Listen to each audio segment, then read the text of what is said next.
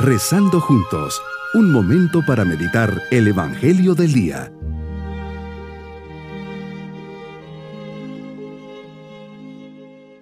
Nuevo día y primer domingo de Adviento, preparando nuestro corazón para celebrar el nacimiento de Cristo. Por eso le decimos, en esta oración comienzo a preparar mi corazón para tu venida. Señor, quiero dialogar contigo con la certeza que estás escuchando mis palabras y me das la tranquilidad que vas junto a mí en este día. Meditemos en el Evangelio de San Lucas capítulo 21 versículos 25 al 28 y del 34 al 36. Tu venida, Señor, está presente en los textos de hoy. Mediante estas lecturas nos quieres mostrar el sentido cristiano del tiempo y de la historia.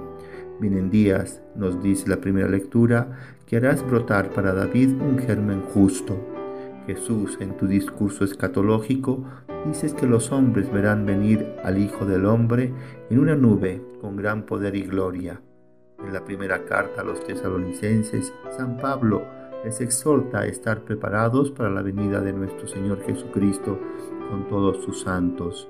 Señor, nos indicas dos actitudes, estar en vela y orar. La vigilancia es muy oportuna para que cuando llegues a nosotros en la carne de un niño, sepamos aceptar y vivir el misterio.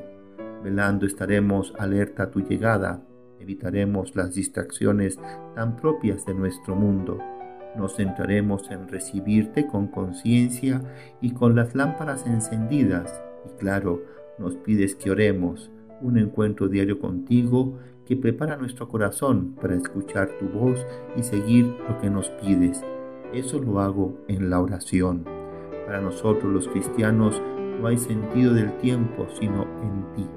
Eres el centro de la historia y de los corazones. La historia tiene en ti su punto de partida. Cristo eres el alfa y su punto de llegada. Cristo eres la omega. El tiempo y la historia culminan en ti, alcanzan en ti su plenitud absoluta y su sentido supremo. Si no estás en el centro de la vida, el tiempo y la historia son solo un puro accidente.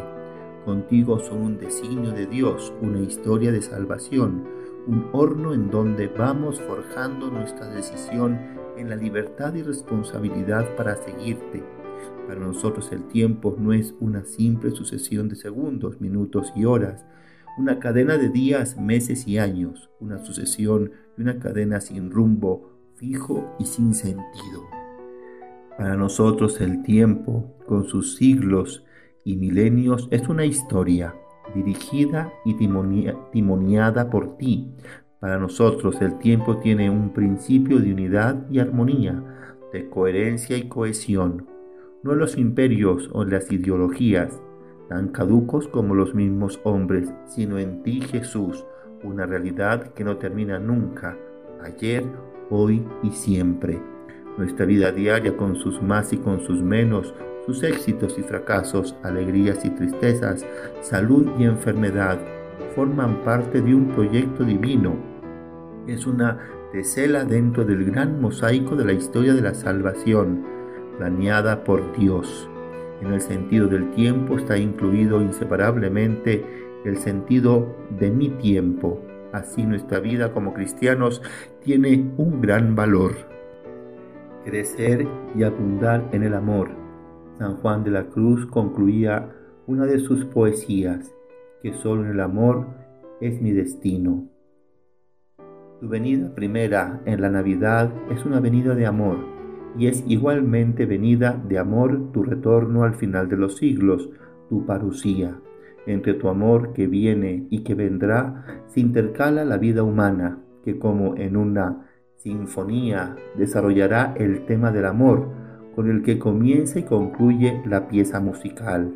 Crecer resalta el aspecto dinámico del amor, crecer en el amor a Dios Padre, Hijo y Espíritu Santo, el amor a María y a los santos, crecer en el amor a la propia familia, a los parientes, a los amigos, a los desconocidos, a los necesitados, a los enfermos, a los pecadores, crecer en el amor incluso a los enemigos, como nos pediste Señor. Somos generosos en el amor, o lo andamos midiendo con el metro del egoísmo?